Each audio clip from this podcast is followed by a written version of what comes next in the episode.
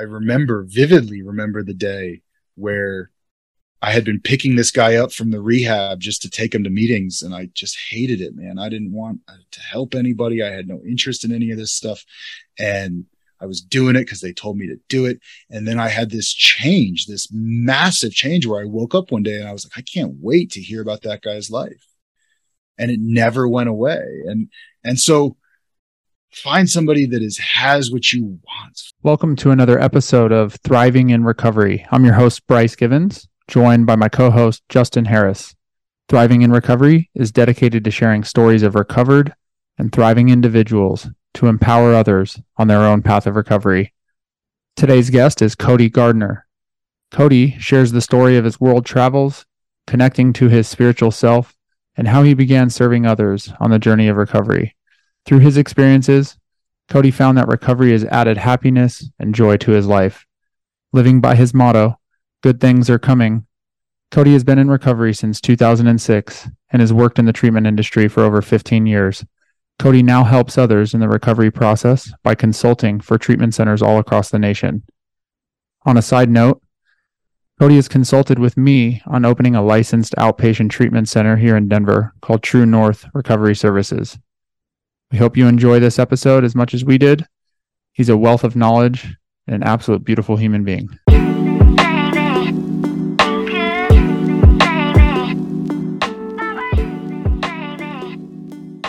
What's up? Welcome to another episode of Thriving in Recovery. This is Bryce Givens back again with Justin Harris and our good friend Cody Gardner. Uh, what's up, Cody? How are you, man? Hey, gentlemen. Glad to uh, glad to be here.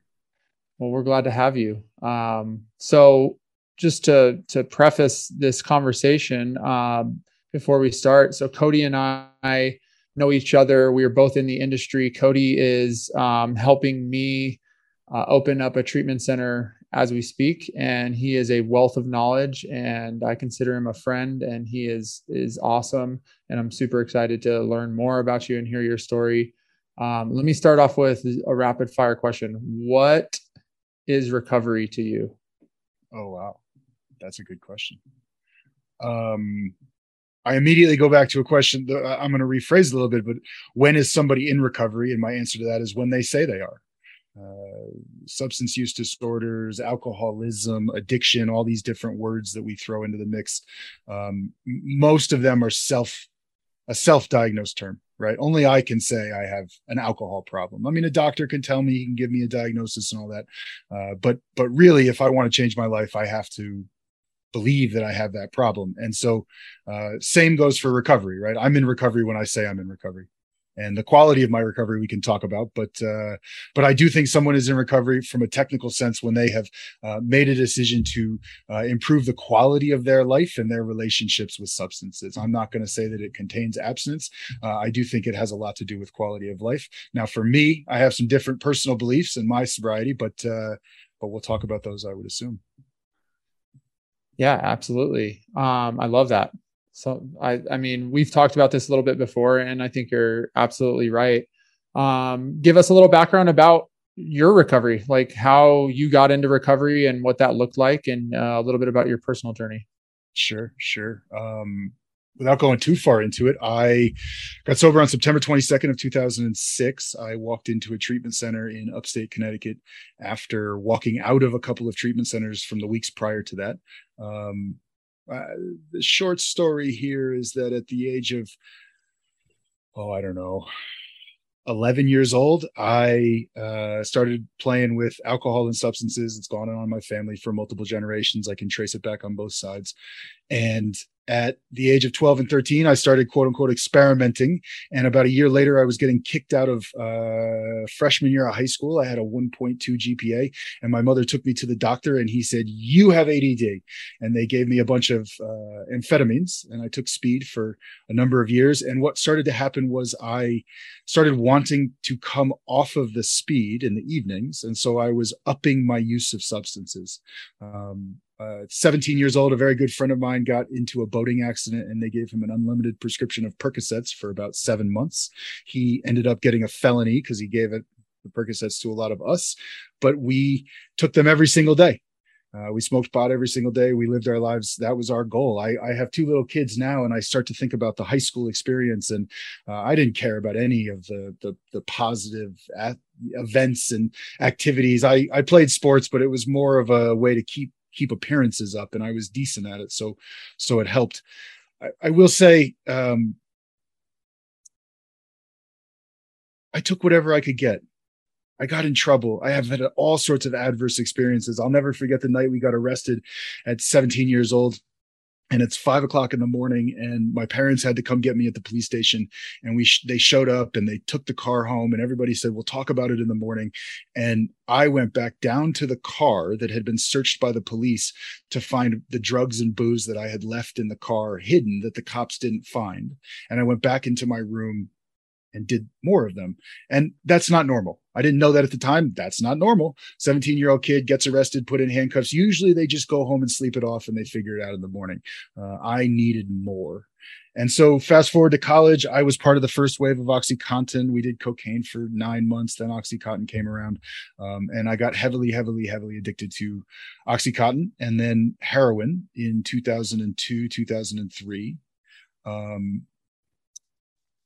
man, there's a story here. In 2003, I went home to my mother's house for Thanksgiving and I said, I have a problem. I need to talk about it. And she said, Did you get somebody pregnant? And I was like, Well, no, but I'm heavily addicted to heroin. And, uh, and they did the best they could do. She drove me to a meeting of Alcoholics Anonymous the following morning, and I ended up getting on Suboxone. This was before Suboxone was uh, widely available in America. This was the early 2000s. I got it in a clinic. Um, but I started going to AA and I started meeting people and I started having this experience of, of first it was defensiveness and then ultimately it became sort of interest in who these people were. And I wasn't staying sober. I was still drinking, smoking pot every single day. I was taking Suboxone. My life got better, but it was not improving in the way that it needed to. Um, and so ultimately, I think as happens with most people on Suboxone, I stopped taking it and I went out and I got high. I went on a long run for uh, another year or so. Uh, well, I guess three years at that point, 2003 to 2006. And oh man, I think what that experience showed me in retrospect was I couldn't do it halfway. I couldn't just smoke pot. I couldn't just drink on the weekends. I couldn't I couldn't figure out some way around doing the work that those people at AA kept talking about. And so finally in 2006, my mother found out that I had stolen some money from her and she kicked me out of her house. And three days later, I ended up in a treatment center. And um, I wish I could say I got sober then. That was September 4th of 2006. I got out of that treatment center on September 15th and I went and I drank for the end. I had no more heroin. I was physically detoxed off of heroin. I was sleeping on a friend's couch. I walked out of a treatment center. The term they use is AMA, against medical advice. I pawned my watch to a cab driver to get to the other side of Long Island and then hopped the turnstile at the ferry and got on the ferry back to Connecticut. And uh, I went straight for booze and I knew it. I knew that's what I was going to do. That was the plan the entire time. And finally, a couple days later, um, my mother called me over and she said, "I don't know why you can't stop but you can't come around here anymore. And they changed the locks and the doors. And I, a couple days later, realized I still had health insurance. This was before health insurance widely covered treatment, but it did cover detox. And so I went to a really, really, really fantastic detox center and um, went from there to treatment. There's a longer story there. It doesn't matter. I ended up in treatment. I ended up pissed off, angry, uh, didn't know what I was doing. Um, but it was a comfortable place in upstate Connecticut. And about a week into this experience, I got into a it wasn't an altercation. We were screwing around in the lobby, and I I I got I I took a step backwards and I hit a door, and the door opened, and it was like out of a movie. I'll never forget it. And this guy, this six foot two guy, opened the door, with these big old hands, and he looks at me and he says, "I don't know where you're gonna go, but you better go somewhere away from here." And uh, come to find out, he was the executive director of the place and um, he was doing a tour for investors or some such thing and i said i wanted to go apologize to him i told my counselor this was before they had therapists my counselor was just somebody who was sober um, And I said, I want to go make amends because I've been going to AA for a while. And she said, Sweetie, you don't know what the hell you're talking about. Why don't you just go say sorry? And I was like, I just did. I said, I was sorry. And she was like, They're not the same thing. You don't know what the hell you're talking about. She was right. Uh, I didn't have a clue. I went down to that man's office. His name, uh, well, that doesn't matter. Uh, his went down to his office and I said, "Hey, man, I really want to say I'm sorry." And he said, "Hey, man, just sit down and don't talk for a little while." Okay. And he told me his story. And he spent about 20 minutes with me, and he told me um, how he had been a 22 year old kid who was living in a crack house and had nothing to to live for anymore. And he was given a chance to stay sober. And he went to treatment and he took that chance and he told me how he had this beautiful life and a wife and kids. And you know he was the director of a treatment center. And and he looked right at me at the end of that and he said I'll tell you the secret to getting everything you've ever wanted in life including recovery. And I said sure. What is it? And he said do what you're told. And I've thought about this a lot over the years um, I can't remember everyone ever saying "do what you're told," and me saying "sure." Um, and at that moment, I did. I said, "Fine, I'll do anything you tell me to do, so long as I don't have to feel like this anymore." And I still can't explain that moment. And um, and he told me what to do. He said, uh, "Go to meetings, get a sponsor, a home group, and a service position, and do the 12 steps like your life depends on it, because it probably does." He said, "Stick around here. Go to sober living. Uh, make your bed every day. Get a job. Get a uh, build a, a, life of recovery, a community of people. Uh, stay away from the girls. That was one of his ones. Um, and and I did. And I went back down to his office the next day. And I was like, "Hey, man, can you just explain that to me?" As if like shooting heroin was going to be a better alternative to what he was describing. Um, and he did. He took that time, man. He, I, I, say all the time, he went above and beyond what what he had to do. Um, little did I know he had years of professional training at that point years of professional training. Uh, so, long story short, I did what I was told. I stayed in a treatment community. I didn't stay in treatment. I stayed in sober living for a year. I was in treatment for 40 days. I stayed in sober living for the following year in a small town in upstate Connecticut. And then I went back to college uh, after that year. Um, I got my degree in criminal justice. That's a longer story. Um, and I moved to Colorado. That had always been my dream was to move to Colorado. So in 2009, I moved to Colorado, and um, God, I met a girl who was sober, and we dated a couple of times. And she said she was going to move to Israel, and did I want to go? And so I did. I quit my job. I sold my car. I put my stuff in storage, and I moved to Tel Aviv at about two and a half years sober. Um, and Israel is a fascinating place, but we spent about six months there and then we traveled the world and um, we saw the Pope in Rome. We saw the Dalai Lama in India. We uh, went to Varanasi, the holiest city in India. We did 17 countries and 57 cities over, I think it was 10 months around the world. And we got engaged on an island in Thailand. Uh, and and I started to have these magical experiences. Right, two three years sober, things start happening in my life that were just out of this world. Um, five years sober, I went to dinner with a friend. We were talking about men and trauma and recovery. Um, and I walked into that dinner thinking I didn't have any trauma. And I walked out going, holy shit, I've got a lot of trauma to work on. Um, and I think that's how it works. I don't think I was ready to look at that stuff earlier. Um, but starting at about five years sober, I started going uh, to treatment every year uh, or really every other year if you break it down, uh, going to a place in, in Tennessee called Onsite Workshops, where they do three to seven day workshops, uh, really focused on emotional development as it relates to recovery. Uh, and I truly believe Alcoholics Anonymous and the 12 Steps uh, was a foundation. And then the thing that has taken me um, really farther than I would have imagined recovery could have taken me was was continuing to do that work.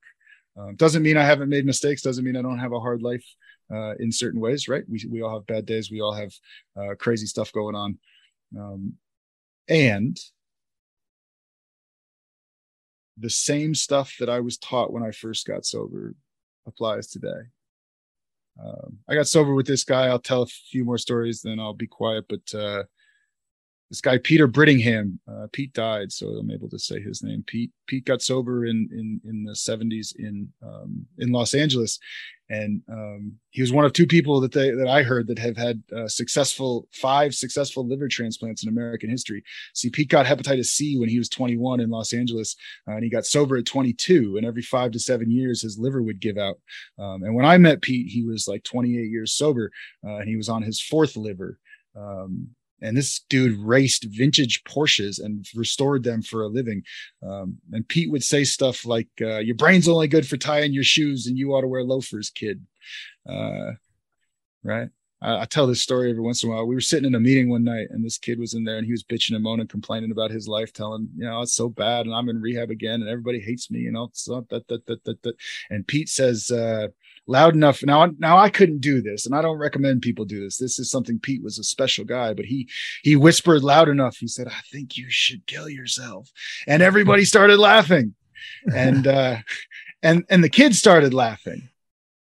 Right, the kid he thought it was funny, and then he started talking again, and he started talking about gratitude, and it, something changed for him in that moment. Um, and that was special. I met special people when I first got sober. I had these these just magical experiences and really hard experiences. I couldn't talk to a woman for like a year sober. I just I couldn't do it. I, I couldn't muster the self confidence or whatever that it would take. Um, so let's see. So I on September 22nd I celebrated 16 years sober. Uh, I have a wife who's also a decade plus in sobriety. I have two little kids, um, a nine year old and a six year old girl.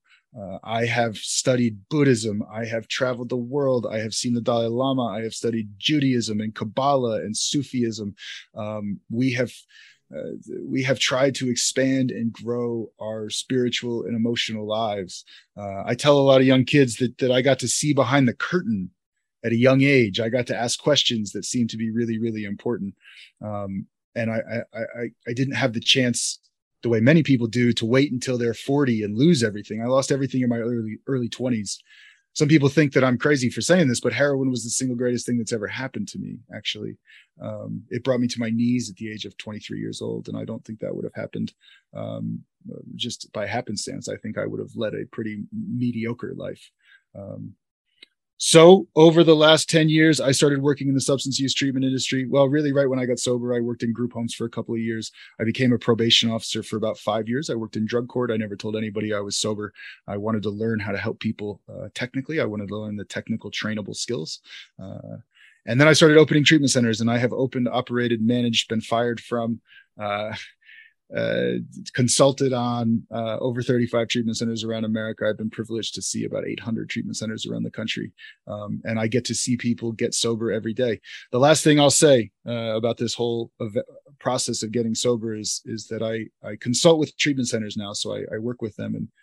I see these kids. They come in and they they're they're the the administrative technicians. These are the young kids that collect the pee. You know, they're not they don't have glamorous jobs in the treatment center, and they when I'm talking to them, they'll tell me how great it is to see this success. And that's what they'll say, right? Like this is the thing that keeps me going is that these people are getting better. And um, if if they're in their first year working in that treatment center, I won't say anything to them. But if they're more than a year in, I start to have this discussion with them where I say, "Hey, I have a list of 59 uh, names in a book uh, in my desk and those are the names of the people that I've been friends with, worked with, um, treated, uh, that I've heard of that have died since I started doing this 16 years ago. Um, people don't always get better. There are untreatable forms of cancer, and there are absolutely untreatable forms of substance use. But the the true honor, uh, privilege of a lifetime, the the thing that gets me up in the morning, candidly, is to sit in a room with somebody, you know, a 50 year old guy who's never told anyone the stuff he's telling me right? He's sobbing because his marriage is falling apart. He's struggling because he's lying to his kids about his drug or alcohol use. Uh, the mothers that are that are so ashamed of themselves and the and i get to see these people in in their most vulnerable um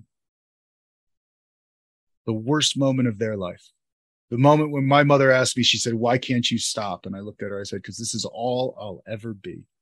So let me die. write me off. And uh and I get to meet with these people and I've never met them. I met them 20 minutes ago and now they're crying in front of me. That is the privilege of a lifetime to get to be there to experience that moment for people. I can't tell if anyone's going to get sober or not, but I absolutely uh, can support people's journey of recovery. So I hope that's enough of a, a decent recovery story. It's fantastic. I mean, there's so much. I've known you for a while, and I can't wait uh, to learn more and hear more about your travels. I didn't realize you were so well traveled. That's amazing. Um, go into your story a little bit about India. Like, what I know you have a really strong spiritual connection uh, in your life, and that is probably uh, developed over the last you know 16 years throughout your recovery and you've probably uncovered some amazing truths. What can you tie into your story um, and if you can elaborate just on like some of the key points that you learned not only in india but just like in, in your travels throughout the world that are like applicable? Sure sure. Uh, those are good questions. I um i'll start by saying i was raised totally secular which has been really i really think it's wonderful now. Um, it makes certain things hard but but it it it lets me come at this from a non pre-programmed space. Uh, my mother was Jewish, but she had a negative experience, and so she never made us do anything. Uh, I knew my grandmother was Jewish, but I, you know, we go to Seder dinners once in a while, and uh, but we never were forced to do any type of religious training, um, one way or the other. I grew up with a lot of people that practiced Christianity, Catholicism. Um, and so what happens is is i think a lot of people i, don't think i know a lot of people and, and we get sober and, and we get to this place in aa or 12 steps where they say go out you know we sought right? We go out and we seek through prayer and meditation uh, to improve our conscious contact with god as we understand him whatever all that means. And uh, all i knew was that it was about seeking. Um, so i remember being in that first year sober and being unable to sit still long enough. We would go to these meditation AA meetings where they would do the five minute meditation before the meeting, and I would have to wait outside because I just couldn't sit there. Uh, I was just totally unable to to to participate. Um, my first job in sobriety was in the hypodermic syringe factory. Uh, I made needles every day after shooting dope for two years. It was great. Um, you want to talk about insanity? I would call my sponsor in AA uh, like once a week, and I'd be like, "Hey, I think I'm going to shoot some warm water in my veins. What do you think about that?" And he would have to talk me off the ledge, right, with unsanitized needles, like I cared. Um, so, all right, so I get sober, and now you're in rehab, and they make you do a little meditation. And then I go through that first year, and at the end of the first year, I start thinking, you know, I it's almost like peer pressure. Like you got you got to learn more of it. And so somebody gave me a, a book by Noah Levine. Uh, his book had just come out. It was called Dharma Punx with an X, and I would recommend everybody read it. Uh, Noah is a controversial figure, and yet uh, his parents were very famous Buddhist teachers. Um, and his story really resonates with people that want that are in recovery that are interested in Eastern philosophy. So I I read that book and I started meditating and then somebody said, well, you should go to yoga because yoga is just like a moving meditation. But I was like too, you know, I don't know, self-conscious with all those those college people doing yoga every day. And I didn't know anything about any of it.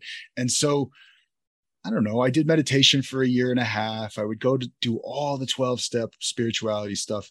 And then I met this person who was a yoga teacher and I asked her to teach me yoga. And she did that a couple of times. And then I was talking to a friend of mine and they said you can't date your yoga teacher. And I was like, oh, all right.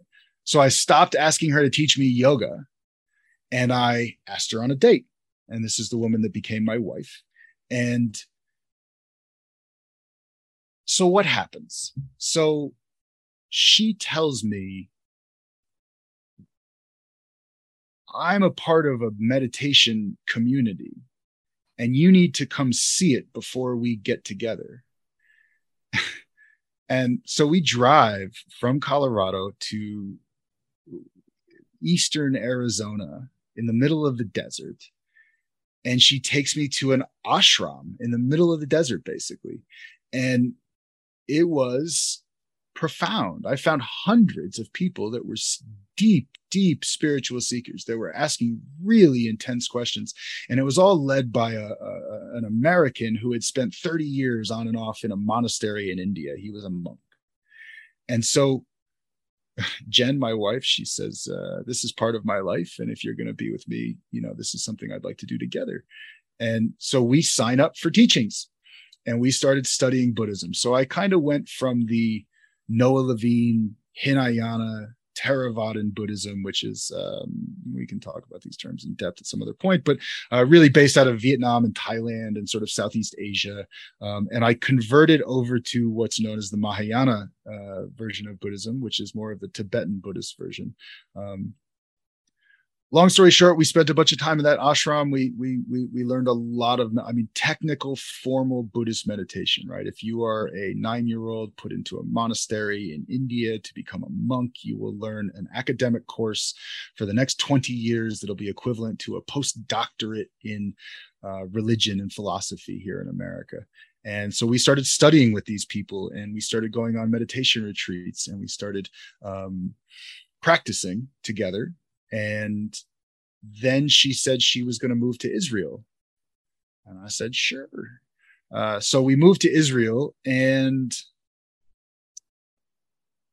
so we how do i say this we were really into it right like we got like like we got to a point where we were studying you know 20 to 30 hours a week on our own outside of education and vocational pursuits uh, studying traditional Tibetan Buddhism, or or what we thought was traditional Tibetan Buddhism at the time, and it, and it was. Um, there was some some asterisks there that we found out later. Um, long story short is we decided to travel, and so we put together this trip that went from Israel to Europe, back to Israel to India, um, I, I, have a, a, one of probably my closest friend in recovery, a guy I was in treatment in residential treatment with 16 years ago, and we have been parallel this whole time. And just you know, I, I am closer with him in some ways than I am with my wife, um, and and he is a special part of my life and uh, a special friend. And I remember telling him at like four years sober that I wanted to go to India, and he like laughed at me, and he was like, "You'll never go to India." And uh, and I texted him a picture from the top of a balcony in Varanasi, um, which is the holiest city in India. That's the city where everybody goes to die. They believe that if you die in Varanasi, you will attain moksha, which means you will not be reborn into the karmic experience of the world. Uh, you will escape that suffering. And um, man, we ended up in northern India with the Tibetan monks to go see the Dalai Lama we studied yoga in southern india with you know the people that started yoga in america. Um, we saw the pope in rome. We did all this stuff. Um, a couple of thoughts about that whole trip. Um, the average person in india could live their whole life with what we have in a cvs in this country uh, you can get food and water and medicine and tools and um, toys and other things. And it's stunning to me that we have Costco. It took me months to be able to go shop in a grocery store in America when I came home. It was just too much. It was, um, too many choices. We have 19 different versions of fiber-based cereals. It's um, it's it's crazy here compared to what they have there. Uh, the second thing I think, which you know we studied in the Tibetan Buddhism piece, which I think becomes super interesting because we got to see it firsthand, was that you know yoga. Um, in America, these poses that we do are not the same thing that they think of when they think of yoga in India so yoga historically has had seven parts, the seven limbs of yoga. And like the lowest form or the lowest part of those parts is the stretching. Uh, and actually, like if you're in India, they say, oh, you go for a run, like you go to the gym, whatever. You just get your body strong so that you can sit in meditation for longer. Um, I think the the biggest thing that we took away from that whole experience is that like if you're gonna get enlightened, and and and we can talk about what that means if you want, but if you're gonna get enlightened, it's probably gonna happen in your backyard. It's probably not. You don't have to go to India, which is what everybody says. Um, the ability to live in the moment in India is a fundamentally different experience than anything most Westerners have, have come into to, to contact with. There are no traffic signals in India, so you just wade into traffic. You just walk across the highway with the cows. And because of the poverty, they seem to have an opportunity for spirituality that we just don't have here. Um, so let me fast forward this story a little bit. Okay, we come back to America. We try some meditation retreats. Um, some controversy takes place with the group of Buddhists that we're hanging out with, and somebody dies in a meditation retreat. I wasn't in that retreat, um, but but somebody dies, and it becomes very controversial, and it was in the media and all this sort of stuff. And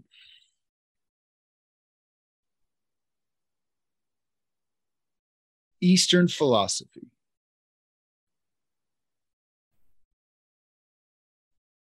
let's just say number one, the fascinating parts for me is that the ideas are not that much different from Western philosophy.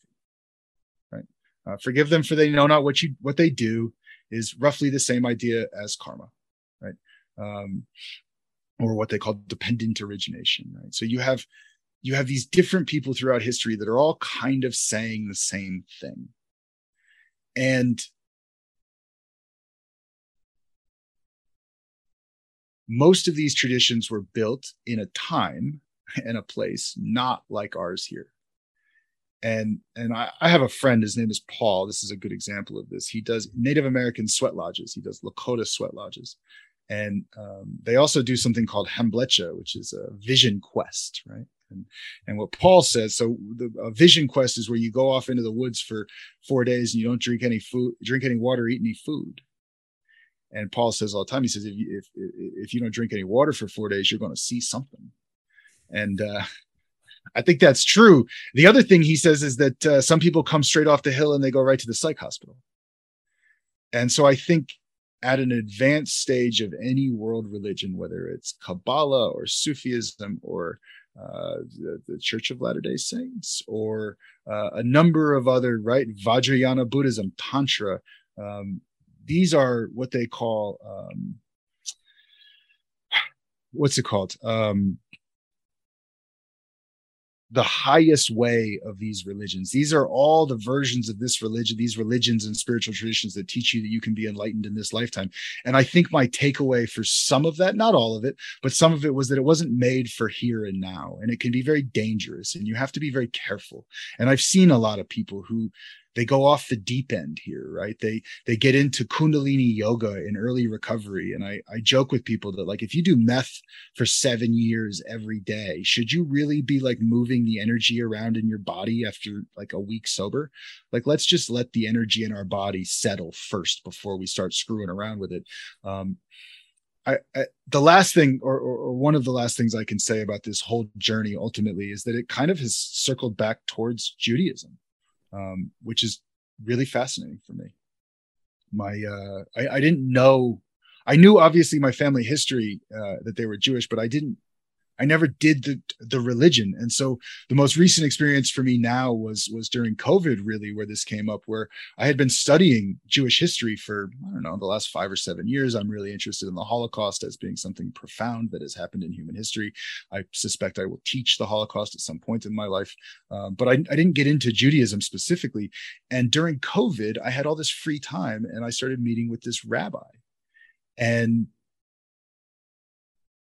I kept saying to him, Hey, man, I don't need all the baggage. You could tell me, I'm happy to talk it through. I just want to, like, people in my family said these prayers for thousands of years. I just want to say the prayers and see if it makes me a kinder person. Um, I just want to do it the same as AA says, right? It's this is about action. This is about what we do. Uh, if you said I make a decision to go to the grocery store, we won't know if you have done that until you were on your way to the grocery store. Um, you didn't make a de- you didn't choose anything before. You just made a decision, which is not a choice. Um, that's not doing anything. And so, uh, so I started saying the prayers, and my wife we started going to services. And uh, are we going to be fully Jewish? Probably not. Uh, I mean, are we? How do I say this? Are we totally 100% Jewish? Absolutely. Are we going to be observant religious Jews? I don't think so. Um, but I know I'm going to keep seeking. Uh, I know I'm going to try and tie the strings together of these ideas. Um, if your spiritual life does not make you a kinder, happier person, uh, you're probably doing it wrong. Uh, notice I didn't say it didn't work.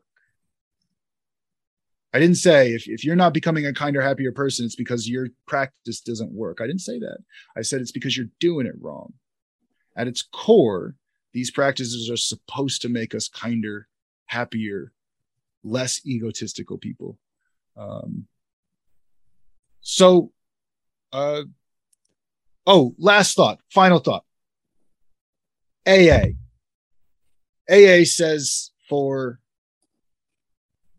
its whole history that the only surefire way, this is the quote, the only surefire way to ensure immunity from drinking is intensive work one alcoholic with another. The only way that I can keep this thing is if I give it away. Well, it's interesting that every world religion, every single one, every spiritual tradition I've ever seen says roughly the same thing that you have to give it away first, that you have to plant a seed in the ground that will sprout. And that is based on your actions. Uh, the second piece to this, I'll say, is that I've never seen and I've looked, I've never found a world religion which advocates for the casual use of substances. Uh, even the Rastafarians aren't saying you should go to the concert and smoke pot because it's good for you spiritually. Uh, they have a they have a rite of passage. They have ceremonies. Every world religion uses these substances uh, but they never do it casually. It's always in the pursuit of some type of emotional and personal growth. Uh, and the last thing the final thing i'll say about all of this which is that um, chuck chamberlain one of the early members of AA, he used to say, uncover, discover, and discard. So I have to uncover those pieces of me which are not working. I have to discover what uh, what the opposite of those are, and then I have to discard them, right? Whether these are old beliefs or behaviors or anything else. And I think that that has been um, little by slowly the whole process. That's fantastic. I l- absolutely love how you just wrapped that entire story up into those three words uncover, discover, and discard. And it feels like um, through your experience and through your knowledge, you continue to do that. Um, what does enlightenment mean to you? Oh man. Briefly, I mean, I, that's yeah, yeah, yeah. No, no, no, no, no. I got an answer. I know that. Could, I, mean, that I know that could be a whole hour in and of itself. that's, I mean, out of the bag now. Right. No, I'll, listen. I spent this time with these monks, right? And I'll just tell you what the monks said, right? So, uh, this word nirvana, right? This uh, uh, this word nirvana that we use in in Tibetan Buddhism. Now, it's different for different forms of, of Buddhism, but in Tibetan Buddhism, uh, the, the savana means mental afflictions. Uh, nir, right, is the cessation of. Uh, and so we we talk about the the cessation of mental afflictions, uh, which incidentally is the same thing AA says, right? If you are bothered, it is based on your emotional state, right? That kind of stuff. Um, but this idea that says the cessation of negative emotions, of negative feelings. Um, and, and so that's one way to look at it. Technically, a Tibetan Buddhist would think that nirvana is part of the path to enlightenment. Um, enlightenment being something different. Technically, most Buddhists would say that enlightenment is the ability to take ourselves out of the cycle of rebirth that they believe in. Um, it, here's here's what I do. There's a there's a line in yoga. So there's this book called the Yoga Sutra, and the first line is yoga yoga chitta vritti nirodha, and it means the world turns toward the great mistake, right? Our mind is turning towards a mistake. It's a mistake, right? I need money, so I take it from you.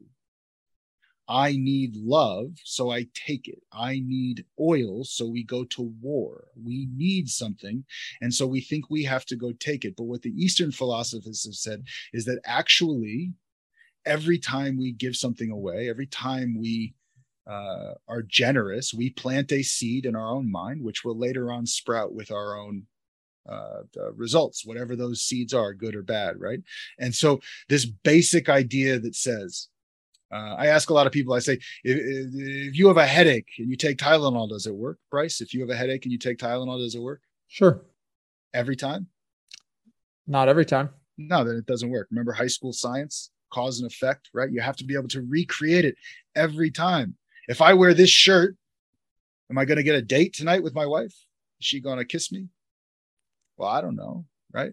Uh, if I show up for the job interview in a three piece suit, is it going to work? Am I going to get the job? Right. And the Buddhists will say that this whole idea is flawed. The whole thing is called the great mistake and and the great mistake is that i think that this tylenol will take the headache away. I think that uh, here's the practical example. When you have less than $50 in your bank account are you more or less likely to be generous to somebody who's who's begging for money? Most people are going to be less and they say that that is the cause to then experience less money in the future for you so what they say is uh, Noah Levine drew this comparison. He said, going against the stream of our consciousness, right? Our our natural inclinations. My natural inclination is selfish, self-centered, dishonest, resentful, and afraid, right? These are basic human emotions. I experience them like everybody else. And going against them is in a sense a form of enlightenment right and so so this idea that says can i what if the whole world, what if the whole world said the only way to get money was to be generous with the money you had? What if the whole world said the only way to get oil was to share the oil you had? Would anyone go to war? No. Nobody would ever go to war. Uh, this monk, he used to say all the time uh, that he had somebody come to him and she said, uh, you know, uh, Geshe, I, I want a boyfriend. Uh, and he would say, go to the old folks home. And she would say, Well, I, no, I'm like 25. I don't want that kind of boyfriend. And he would say, No. Who's the lonely people in society? So go take care of them. And then you'll meet your perfect partner. And like, I'm not saying this is true. I don't know if this is true. I know Jesus talked about this. I know the Jews talk about this. I know different spiritual traditions that all talk about these ideas, but I'm not saying it's true or not. I'm just saying, what if that was true? How would we go about our lives? Right. Um, and so I, I the, the short answer here is the cessation of negative emotions. How do I never get angry again? How do I never get jealous? How do I, right? And and I don't know if any of that is possible, but I do think that's the goal. And I do think there are ways that you can train your mind, just like you can train your body to respond to different stimulus. Um, and then the, the bigger picture for me, understanding that I will never get to a point where I will likely be uh, unaffected by wanting things, uh, then it's how can I like so what? Who cares? If i want if the only way to get uh, uh, a million dollars is to give away a thousand dollars like who loses? Like nobody lost there right? If that is true i don't know. If the only way to get a treatment center is to give away a treat if the only way to stay sober is to help somebody else stay sober right? Like what do these ideas mean to us? Can i apply them to the, the different parts of my life? And so uh, i think i have this continuing fear that as a businessman i'm not going to be a good businessman because i'll just give it all away if you give me the chance. Uh, if people give me the chance i'll, I'll just give it all away because I, I do kind of believe some of these things.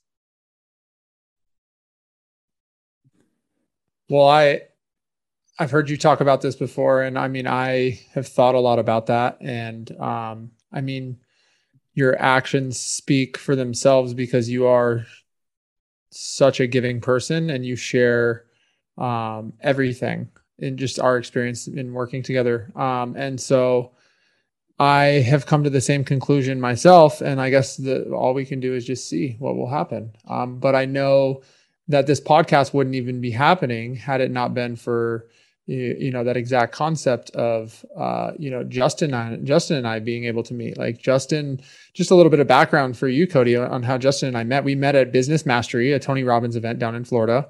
Awesome. And Justin, we had these breakout groups where we had to we had uh, to create value. Right, those were the that was that was the goal to create value within the seminar and like they broke us out into you know these different uh, groups of new people or plat members or all these different things. Well, after the first day, I had no idea what's going on. Um, and then I see all these people wearing these red shirts and they have a broken heart on it. And it says on the back, Mothers Against Addiction. And there's a big QR code. Well, long story short, Justin organized this, him and his team organized this um, thing. And uh, they ended up winning the event, the whole event. And it was, they raised, what did you guys raise? 76,000 bucks or 80 grand? 70,000. Yeah. In three days um, hmm. to fundraise and it just alludes to exactly what you're talking about like giving away uh, allows for the opportunity to receive and i never would have i mean we we crossed paths and said hi to each other but before uh, he was he he organized that whole entire um, that uh, strategy to in the in the in the game for for the seminar i never would have really gone up to him and been able to like fully talk with him and communicate with him on a deeper level that led to this relationship that led to this podcast that led to you reinforcing the same exact thing that we're just talking about right? So giving it away in order to receive. So i think that's super powerful. I think um i, I love that you brought up Noah Levine's going against the stream and just the buddhist concept of doing that. And so my question is for somebody in early recovery um, that may be misconstrued. What would your advice be to somebody who, in taking that into consideration, going against the stream, like what would you recommend, or what does that look like for somebody who's in early recovery, who's trying to figure it out? So I said earlier on that that that that guy, right, that that guy Tim that I that I walked into his office that day, he you know, he gave me that piece of advice. He said, "Do what you're told." Right. Uh, and I said how much I hated that. And and you know, I've thought about that a lot over the years. That that he didn't say like, just follow Hitler off to war, right? Uh, the the actual line, the bigger line, is find somebody that has what you want, right? What, what, kind of man, what kind of woman do you, you know, who, what kind of person do you want to be in this world? Um, and and I thought about that a lot early in sobriety. I was I was I was a pretty self-centered kid, and and uh, I remember vividly remember the day where I had been picking this guy up from the rehab just to take him to meetings, and I just hated it, man. I didn't want uh, to help anybody. I had no interest in any of this stuff, and I was doing it because they told me to do it.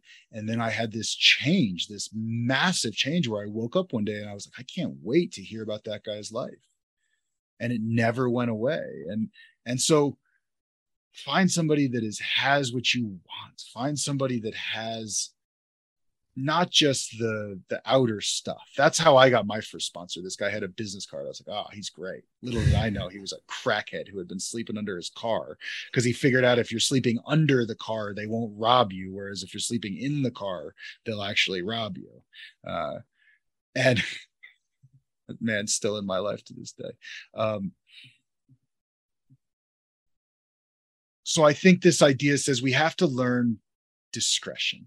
One of the things i try and teach people in treatment centers or just in my personal life as I, it relates to people in recovery is a lot of people are in aa for stuff that maybe is outside the scope of aa um, and I think we all know this, but I, I would also say there's some shady characters there, and AA is not trying to police that in any way. They're not going to make a determination between somebody who's a sociopath and someone who's an alcoholic. Again, according to them, it's the person's own personal diagnosis. They have to believe they have that situation. Um, I was a probation officer in drug court for about five years. I did all of the criminal justice. I got a degree in criminal justice because it happened to be the one that you could get while shooting heroin the easiest. Um, but it did kind of prepare me for for working in behavioral health and and and when I became a probation officer, which was kind of perfect for me, I got to learn the technical research and skills behind addiction and recovery. Um, and one of the things that we we learned about were things like antisocial personality disorder, things like borderline personality disorder, things like severe recurrent persistent depression, uh, schizophrenia, uh, psychosis, which is not a technical term. And these people are in AA. The people that are looking to take advantage of people are also in AA. Um, and there's some amazing, amazing people there. So the question is, how do I vet somebody? In Tibetan Buddhism, if you were in a monastery, to go back to that conversation, seven years you're supposed to watch your teacher before you ask them to be your teacher. Seven years. I don't know if that's going to help anyone. Probably not. So this idea that says like, hey, what kind of person do you want to be? And then go find somebody like that. Uh, the New York Yankees cannot win the Super Bowl. It is the wrong sport. It is the wrong goal. They have to know about the World Series to win the World Series.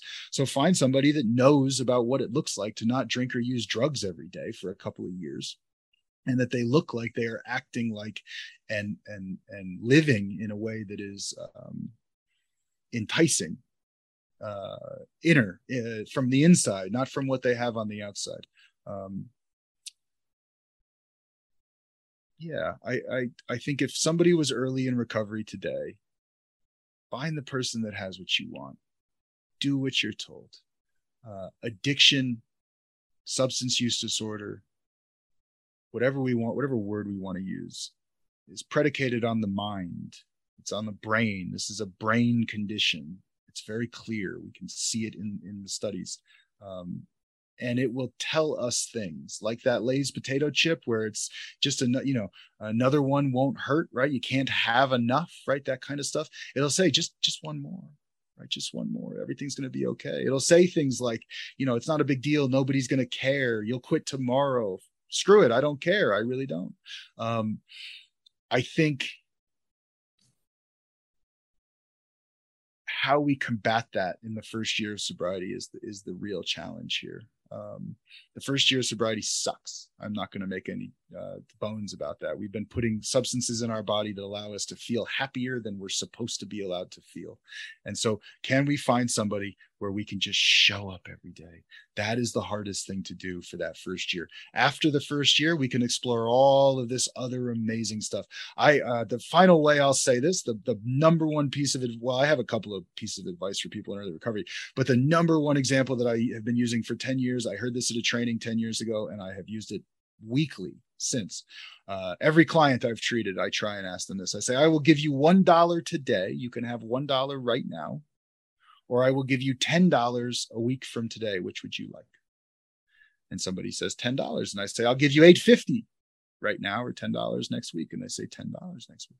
And I say, I'll give you $500,000 in cash. You ever seen that kind of money? I'll give you $500,000 right now in a briefcase or I'll give you $3 million in, in, in 30 months, in two and a half years.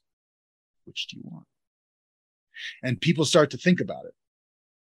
And they go, you know, I'll, I'll take the 3 million. And I say, all right, I just want to be clear. I just want to clarify what you're saying to me. You're saying that for the next two and a half years, 30 months, every time you get in the bus or you're in a car or your car breaks down or your dishwasher breaks or you want to take that girl out on a date or you want to donate to this charity or you, you're all your friends are going skiing and you can't you would say to yourself you know if i had just taken that 500 grand i could have it. I could have all of it. But what is coming will be better. What is coming will be so much freaking better than than any 500 grand that i'm willing to suck it up I'm willing to take what I think is important and put it over here on the shelf for a while and just go about my business because what's coming is better. And they they look at me and they say, "Yeah, that's what I'm saying." I go, "Great. That's literally your whole recovery." Right? How do I take the things that I think in that first year of sobriety that are important and how do I put them over to the side and focus on staying sober? Hmm. And so um yeah, yeah, can we do that? Can eh, you know? And that's what. And then when I see him in the hallways, I go, "Hey, take the ten dollars. Right, take the ten dollars." right. Everybody knows what I mean. So, I love yeah. it.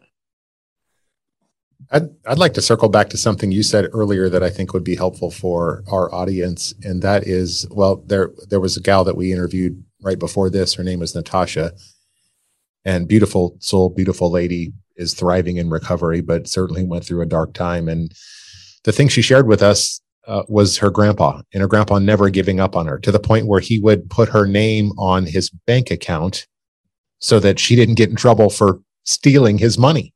Mm-hmm. And he, she said over and over, he never gave up on me, never gave up on me. And what you said earlier was that you could tell the difference between somebody that was going to make it or not make it in recovery. And so, how, what's the, and you've certainly seen a lot with 35 treatment centers being in over 800. What's the pattern? How, how can you tell if somebody's going to be successful with their recovery or not? Can I tell a little story about the court system? Yeah. So in the in the 1960s and before, we had a policy in this country that um, can be referred to as the eye test. If you were a judge and somebody came up in front of you and the person uh, had a horrible drug or alcohol problem, the judge would look at them and they go, "Ah, you look like somebody that should go to treatment. You're white." That was what it used to be, right? You look like somebody that should go to treatment. You get to go to treatment. And then somebody else would come up and they go, "Oh, you look hopeless. You look like you're not going to get better no matter what we do. So you ought to go to jail." And discretion was left with the judges. Well, interestingly, they started studying this stuff in the 1970s and 80s, and what they found out was they were all wrong. And I think anyone that stays sober long enough or stays in recovery long enough will will find a pretty quick fallacy in the ability to predict, right? Uh, I'll never forget. I was one week out of treatment. I was in the sober house with this guy. We were driving to an AA meeting. His name was Matt Kay, and he looked right at me and he said, uh, "You know, man, you are so interested and so engaged in recovery that if anyone's going to make it, it's going to be you." And I looked at him and I said, "Hey, man, you too, bud. Like you're killing it. You're doing everything they suggest, and you're not taking a day off here." And that guy died that weekend.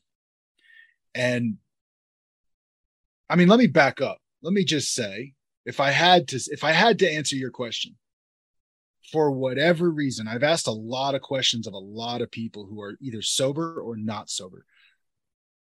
Did you have someone die in your first year that you knew personally? That's really important and I'm not saying it has to happen. We are in the worst public health epidemic in American history.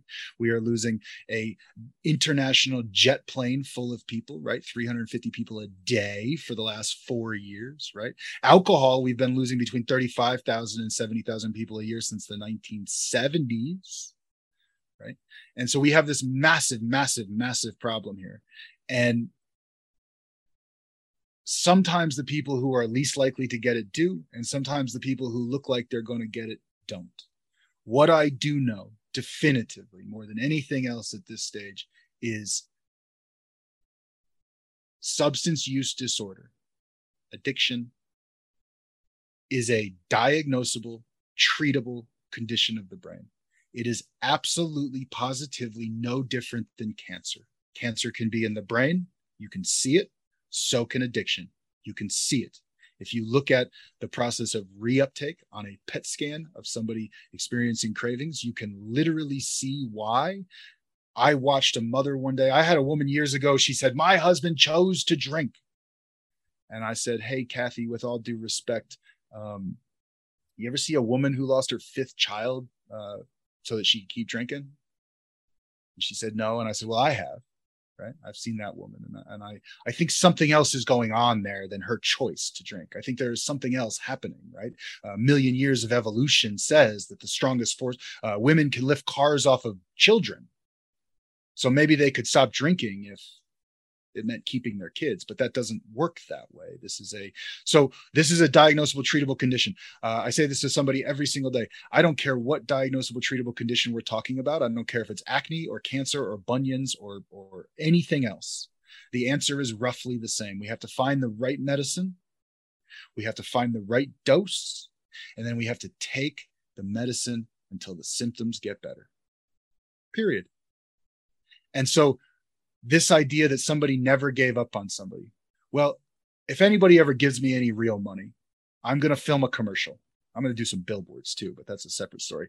Uh, but I'm going to film a commercial and it's going to have that stupid TV show intervention where they sneak up on the guy, right? Or the woman and they, they, they, they sneak attack them, which is fine. I do that kind of intervention. That's called the Johnson model. It's a thing. I'm not knocking it. It's for very specific situations, but I would juxtapose that with a meeting of oncologists meeting with a patient whose cancer came back. Would the oncologist ever treat somebody that way? Would we ever think of this as something to be ashamed of? Right? This is a diagnosable, treatable condition in the brain, and it will only get better if you get more treatment. Uh, the most successful treatment in human history is pilots' unions, the FAA. They keep you in treatment for a minimum of five years. if you get caught drinking as a pilot in a bad way. And we know that this works. We know that drug court works. We know that forcing people to get treatment for long periods of time has uh, has better outcomes. So I think this idea that says, well, can I be honest? I'm just going to be a little bit candid. I'm going to go out on a limb and say I haven't spoken to my father in a decade. He will die drunk. That's okay. I've made my peace with it. There are untreatable forms of cancer and there are untreatable forms of substance use disorder. And it's not all easy choices, right? The decision to continue the decision my mother did when she didn't send me to jail for stealing $20,000 from her, which I would still be in prison for in Connecticut, which would not be fun versus helping me get treatment for a treatable condition right? I was still responsible for my actions. That girl was still responsible when her grandfather was was putting her name on that account. Um, but there is something to the idea that says uh, i am going to continue to give somebody treatment and support them in the process of getting treatment i may not be willing to watch them kill themselves but i absolutely will so what does this mean practically and i'll just i'll end here with this piece is it, any treatment is better than no treatment um, medication assisted treatment is great. Therapy treatment is great. Um, psychedelic treatment is coming. That's great. I don't care. Uh, this is about finding the right medicine, finding the right dose, and getting people to take the medicine until the symptoms get better. I hope that's helpful. Yeah, it certainly does. I've got a brother that um, I'm 51. He's 50, 49, uh, soon to be 50, and he's living on the streets in Spokane, strung out on crystal meth, and has been doing drugs since he was in high school. And he goes to jail and he gets out and gets right back on drugs. And you know, I love him; he's my brother, but I don't talk to him. And if he, I would help him if it was looking like you're saying, and he would take the medicine, but he just refuses. And so, can I can I expand on that just a bit? Number one, yes. I'm really I'm sorry to hear. I I know personally, obviously, how difficult um, that is, I would say I got a call a couple weeks ago and it was a mother and she had actually been watching that television show intervention and, and she said my son's been homeless for the last 15 years and he uh, has been using meth for the last 10 and he shoots meth and he's been doing that for the last decade in and out of psych hospitals and they just took his left arm from an abscess uh, but i want to do an intervention uh, the other call I get semi frequently is my kid's standing outside of Walgreens screaming about Jesus, asking people for their medicine. Um, and I want to get him treatment and he has Medicaid and we have no money. And I'm struck by this idea that says, I'm really sorry, but what your kid or your friend or your loved one needs doesn't actually even exist. Uh, my favorite question for people in America in some regard is what's the answer to addiction? I say, what do you think the answer to addiction is? And you know what nobody has ever told me? IOP. Right? IOP stands for intensive outpatient program. It means three days a week, three hours a day of group therapy. And that is what insurance will pay for when you go away like lindsay lohan every couple years she goes away to rehab for 30 days. That's called rtc that's an insurance billing code. It's a standardized system of invoicing that allows treatment centers to bill insurance companies which means that like treatment isn't even answering the question of how people get better. It's answering the question of how to bill health insurance. Like we don't even have a system that is predicated on trying to solve the problem. Did you know that uh, if you drink in the middle of treatment, uh, and you tell them that they can get more days approved, there's a guy in New York years ago, he was giving drugs and booze to the clients because he wanted to get more days approved. He's giving them drugs. And so, while I do think more treatment and doses of treatment and frequency of treatment and all of this stuff really matters, I would also say that there are some types of conditions that are not treatable. Uh, I would also say that there are um, the system is not designed to solve this problem. It never really was. It's designed for short term, what we call touch points of care. You get to see somebody for a couple days or maximum a couple of weeks. But the idea that, like, I don't know, I ask a lot of people this how many hours are in a week? There's 168 hours in the week, and your brother spends 120 of them thinking about using meth or, or recovering from meth. Well, guess what? An hour of therapy every week ain't going to fix that problem In fact, going away for 30 days ain't going to fix that problem either. Do you know why rehab is 30 days? I've asked a lot of people this. Do you know why they picked that number? I don't. I know because you told me, but do you know, Justin? I do not know. So I get two answers. Half the people tend to say that's because of what it takes to build a habit. The other half says because that's what insurance pays for, and they're not wrong. Uh, but the true story is that in 1962, the United States Navy set up the first government-funded alcohol treatment program in America. It was on Long Beach Naval Base, and they had a policy that if you were unclassified from your post for 29 days or more, they had to reclassify you and train your replacement.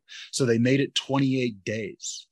There's no empirical evidence anywhere on the face of the earth that you can shoot meth every day for 14 years and go away for 28 days and be right? To like nobody believes this. No i've never met anyone but yet we when somebody is in crisis and they call a treatment center that's what they ask. I want to go away and fix me right? And and people sell them on the idea that they can do that. Um, so let, let me just finish those two thoughts. The first one is uh, a habit a guy in the 1970s had a diet program in America. He said 21 days to a new you. And he came up with this idea that if you want to make your bed every day without thinking about it, you have to do it for 21 days. That turned into 30 days, which the rehab industry seemed to adopt. That's a, a large pile of bullshit.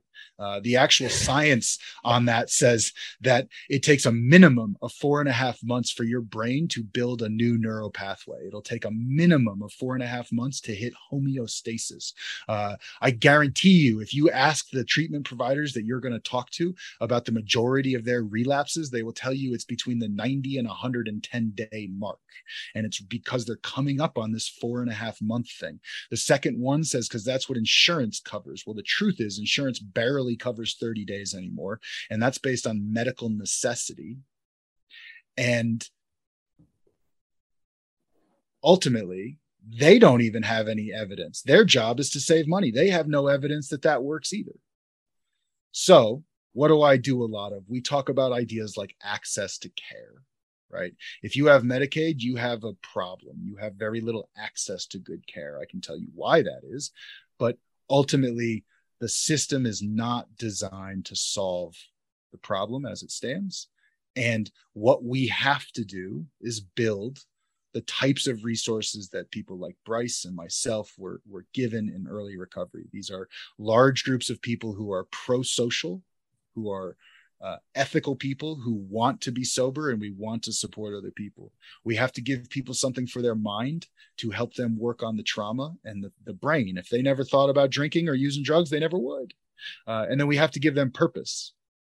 And I think everybody knows these things. I think this is the cornerstone of recovery. AA calls it unity recovery service. Unity is the people, recovery is the 12 steps, and service is service and and so we have this system in other places and that's what we're trying to build for people. And so um, i'm sorry to hear about your brother. I would say that just trying to put one or two more little services in people's lives right? One little thing right? I know an hour of therapy a week isn't going to fix the problem but maybe it can be the start of the process.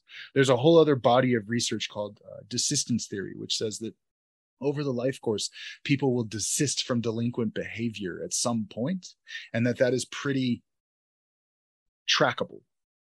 And so the more choices we give people the more opportunities to get off the highway so to speak right? More off ramps the better chance they're going to have. Thank you. What are you mentioned it a little bit ago what are your thoughts on psychedelics and their role in treatment and recovery? Yeah i think that's a great question. Um, so we've been uh, by we i mean sort of industry folks kicking around this. We know it's coming. There's a law a ballot measure coming in november in colorado. There's uh, ballot measures all over the country. Multiple states have already decriminalized or, or, or to some degree legalized the use of psychedelics for treatment. Uh, i really like the bill in colorado that is going up. It's called the natural medicine cares act. And the idea is that uh, people should have access to um, natural options, the same as they should have access to pharmaceutical options. And so it is creating a series of uh, laws that will put the facilitation let me let me say this the right way it'll put the use of psychedelics in the facilitation of mental health and behavioral health services as a, another tool that you can get a license under the department of regulatory affairs and i like that um, I have a very good friend. His name is Ben Cort. He wrote a book called Weed Inc. You guys should absolutely interview Ben. Uh, ben is not anti-marijuana, but if you if you look him up, you'll think that he is the worst guy in the room because he hates marijuana, but he doesn't.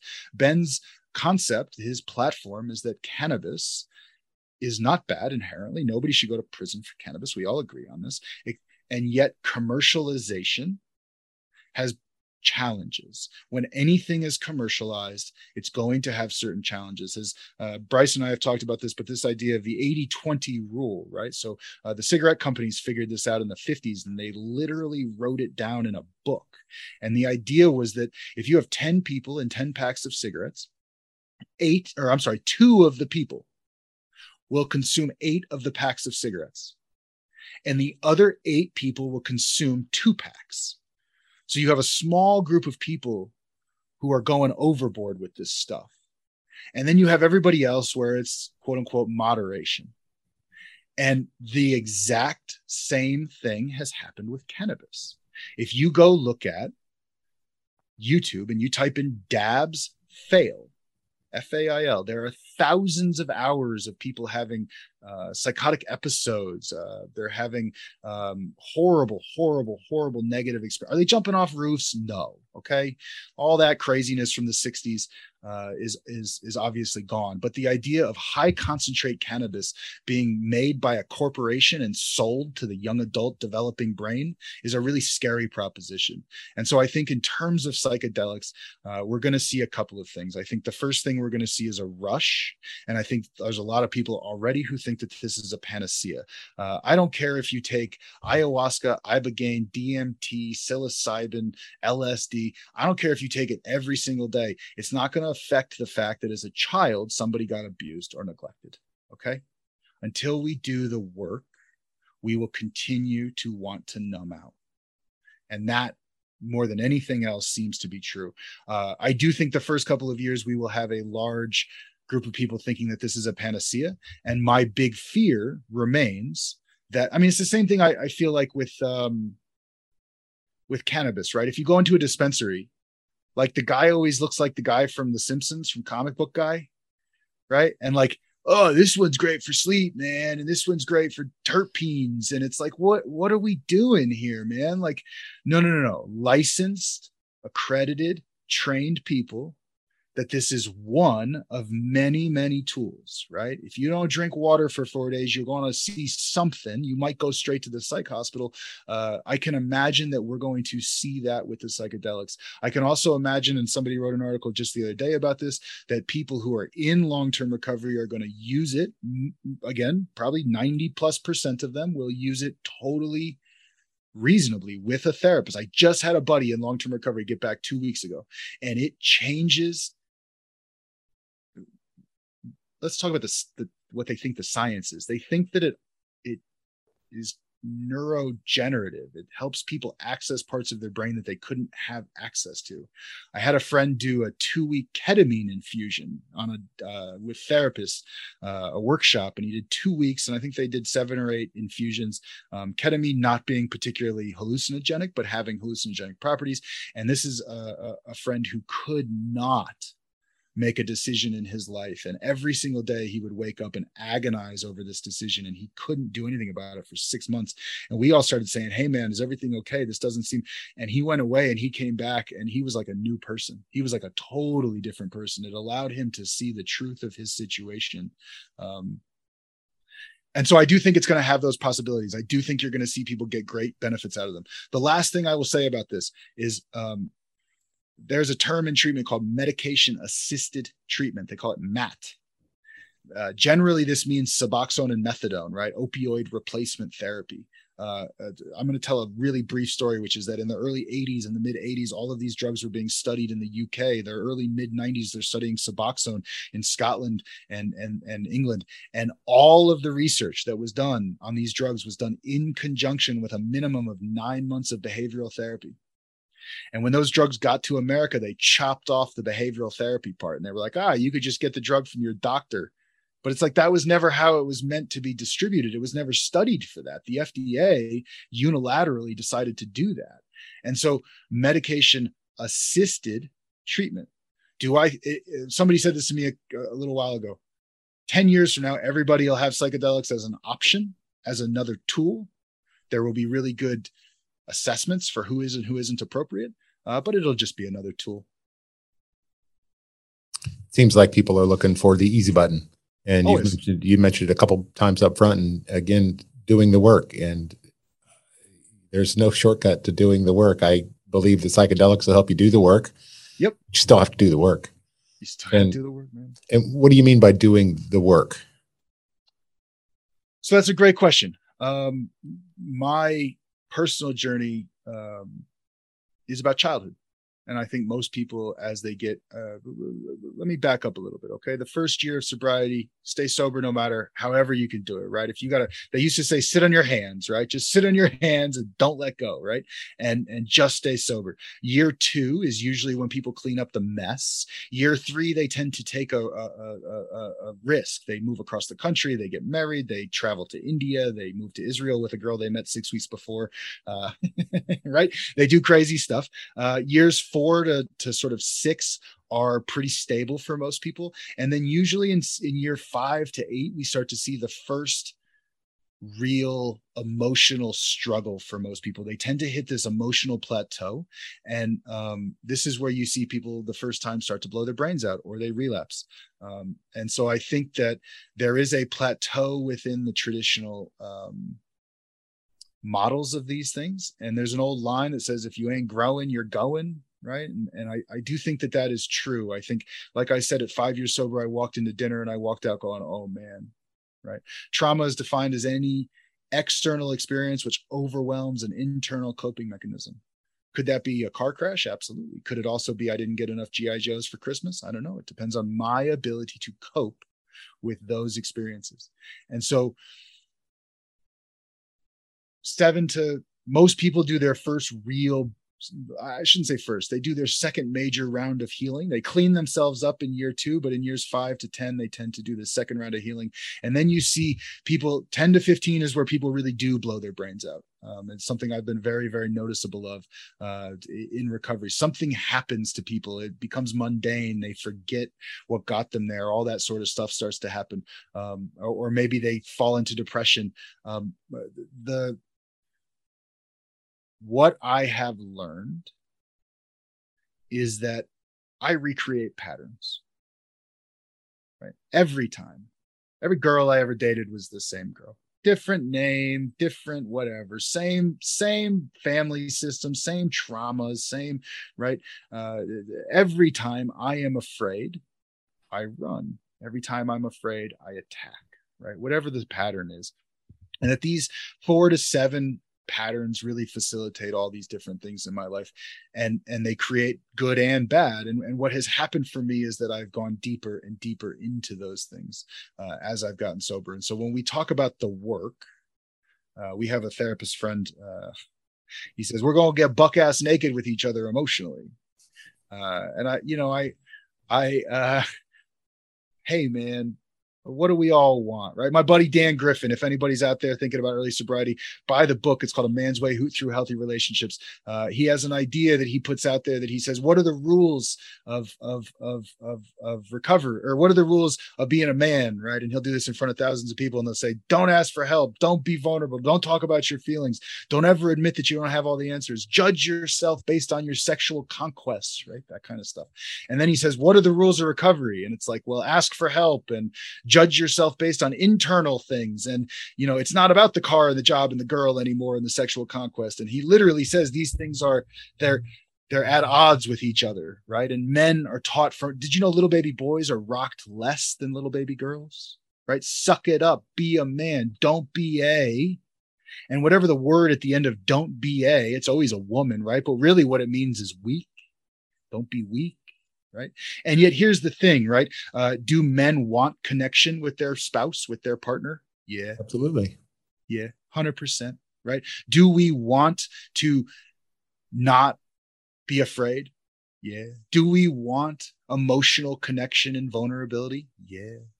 Has my wife told me when i try to be when, when i was first experimenting with this uh, and being vulnerable with her in ways that i had never been she would tell me that triggers her to make her want to tell me to not do that, to be a man? Because her programming even is so much, right? Dan says this thing in, he, in his book. He says two fish are swimming around, and one fish says to the other, uh, "Hey, did you see the water today?" And the other fish goes, "What the hell is water?" right? And it's like we're swimming in it and we don't even know it. It's constant. We are getting messages every single day, all day about what it means to be a man. And because of that, when we get into recovery, we really, really, really struggle. Did you know it was very common for men to cry in public before the 1900? Every Shakespeare story, uh, uh, play there is has a man crying in public, right? What is the only place in American society where we are, as men, like allowed to cry in public? It's the athlete, right? John Elway retires, right? Peyton Manning retires. He's crying at the press conference, right? The the warrior coming home from battle, right? That kind of thing. But like, is it normal for men to cry? Yeah.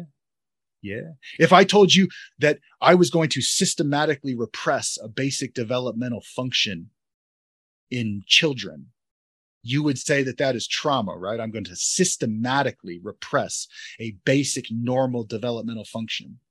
And yet, is it normal for boys to cry when bad things happen? Yeah. And yet, do we systematically as a society repress that function? Yeah. Are all men, do women have the same, right? Do everything and make it look easy. Don't complain, right? That kind of stuff. Right. So we all have this stuff. And so the work for me, again, uncover, discover, and discard, right? It's not the same. I'm not stealing 20 grand from my parents anymore, but am I being mildly, right, dis- dishonest in certain parts of my life? Am I um, you know am i reacting or acting out in the patterns of my childhood over and over and over without any real awareness of those things? Um, and so last i'll say the last piece of this is like what is the work? The work is to become a more intimate authentic vulnerable kinder human being right? I want those things. I don't think they make me weak. In fact they make me strong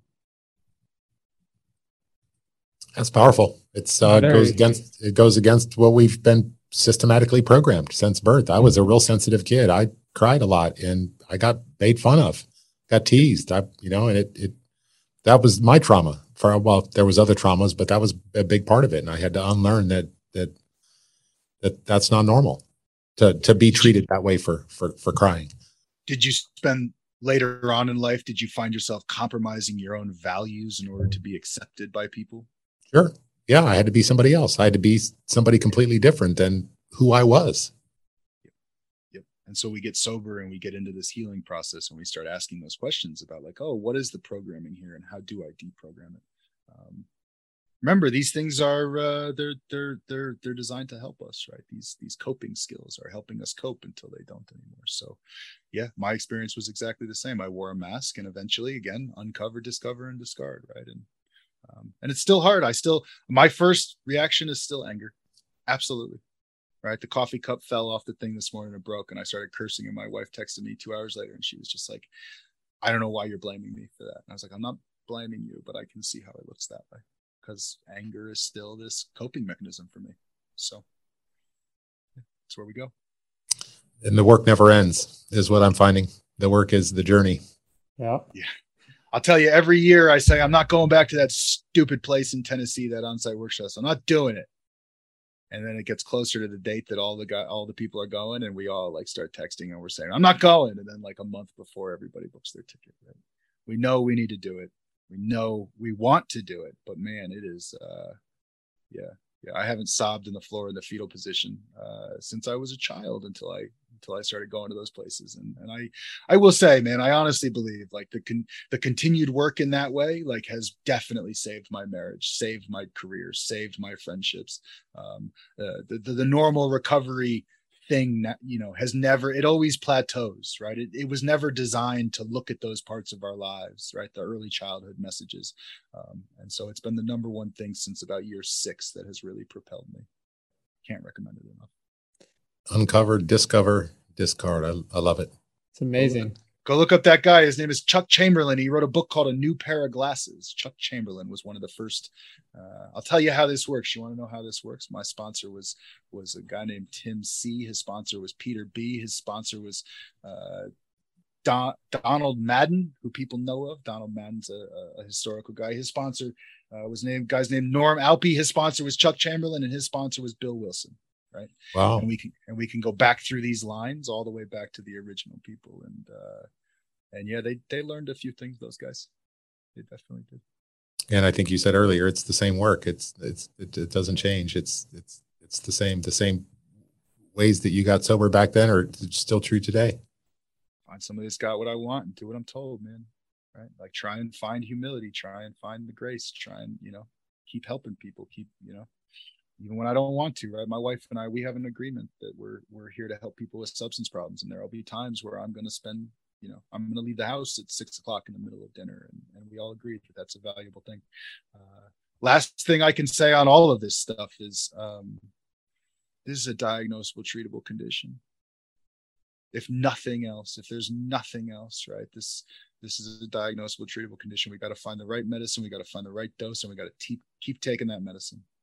Um, yeah, yeah. Well, thanks Appreciate to people you. like you, man. Uh, people are going to have to. I know I'm going to have to go back and listen to this, and I I've talked to you numerous numerous hours, and you continually um, share so much knowledge and information and your experience is awesome and you're going to help so many people and i look forward to continuing to work with you and do projects with you and see where this goes man it's going to be so awesome um, but i encourage other i encourage people to re-listen to this uh, a few times because there's so much packed in what you just said um, and you know i love that you just boiled it down to un- uncover discover and discard um, you know your authenticity is amazing. You're such an amazing dude, and I am just blessed to uh, get the opportunity to work with you and be your friend, man. So thank you so much for coming on here.